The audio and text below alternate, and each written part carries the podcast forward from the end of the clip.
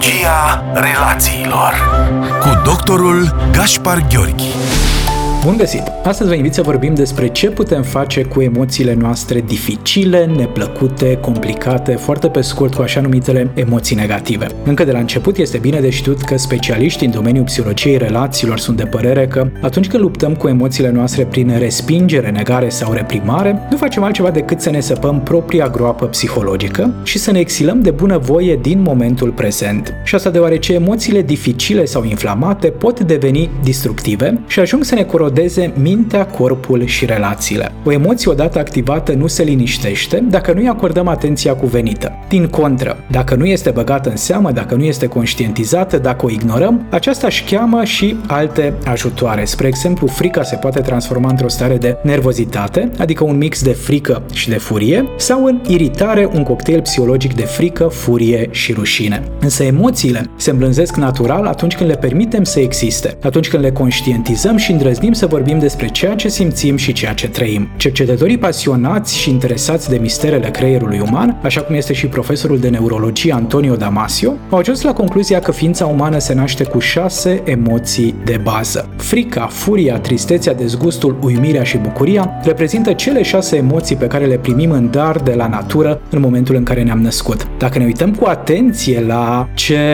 valență au aceste emoții, atunci foarte ușor am putea spune că 4-5 dintre acestea fac parte din categoria așa numitelor emoții negative, emoții complicate, pentru că nu sunt neapărat emoții care să ne creeze imediat o stare de plăcere și asta ne poate transmite încă o dată cât de important e să ne cultivăm nivelul de inteligență emoțională și să învățăm să le gestionăm cât mai bine emoțiile și sentimentele. Tot acești specialiști vorbesc și despre emoțiile secundare sau emoțiile sociale. Acestea de regulă sunt o combinație a acestor emoții primare pe care le-am amintit anterior, însă ele se manifestă de regulă în relațiile interpersonale. Și aici gândiți-vă la rușine, la vinovăție, la stânjeneală, la mândrie, la gelozie, admirație și așa mai departe. Astfel că am putea formula scenariul pentru un nou mesaj de interes public care să sune în felul următor. Pentru o viață sănătoasă, identificați, etichetați și acceptați zi de zi cel puțin 10 dintre emoțiile pe care le trăiți și desigur că acest mesaj se referă în special la emoțiile noastre dificile și complicate. Cu alte cuvinte, ce avem de făcut este să ne îndreptăm atenția, curiozitatea față de ceea ce se întâmplă în universul nostru interior, față de emoțiile și sentimentele noastre și să le acceptăm. Desigur că pentru a le putea accepta, pentru a putea vorbi despre ele, este esențial să avem un vocabular emoțional cât de cât bine dezvoltat, să avem ceea ce specialiștii numesc o alfabetizare emoțională. Iar ceea ce am mai putea adăuga pentru un adevărat festin emoțional este, așa cum am amintit, verbalizarea acestor emoții către o persoană de încredere. Un adult cu picioarele bine ancorate în realitate și capabil să ne asculte și să ne accepte fără nicio dorință ascunsă de a epata sau de a emite o judecată de valoare. Plusul pe care îl poate aduce un exercițiu de exprimare deschisă dincolo de efectul natural al îmblânzirii emoționale este și o intensificare a conexiunii dintre cei doi parteneri de dialog. O astfel de conectare interumană bazată pe empatie și siguranță emoțională poate deveni unul dintre cele mai puternice mijloace de consolidare a unei relații de suflet. Și asta pentru că exprimarea emoțională duce la apropiere, la dezvoltare și la vindecare, chiar dacă implică o poziție de vulnerabilitate și necesită o doză de curaj. Dar să nu uităm că victoria este mereu de partea celor curajoși. Atât pentru astăzi. Până data viitoare să avem cu toții o vară cât mai plăcută și să ne reauzim sănătoși.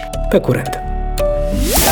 Psihologia relațiilor cu doctorul Gaspar Gheorghi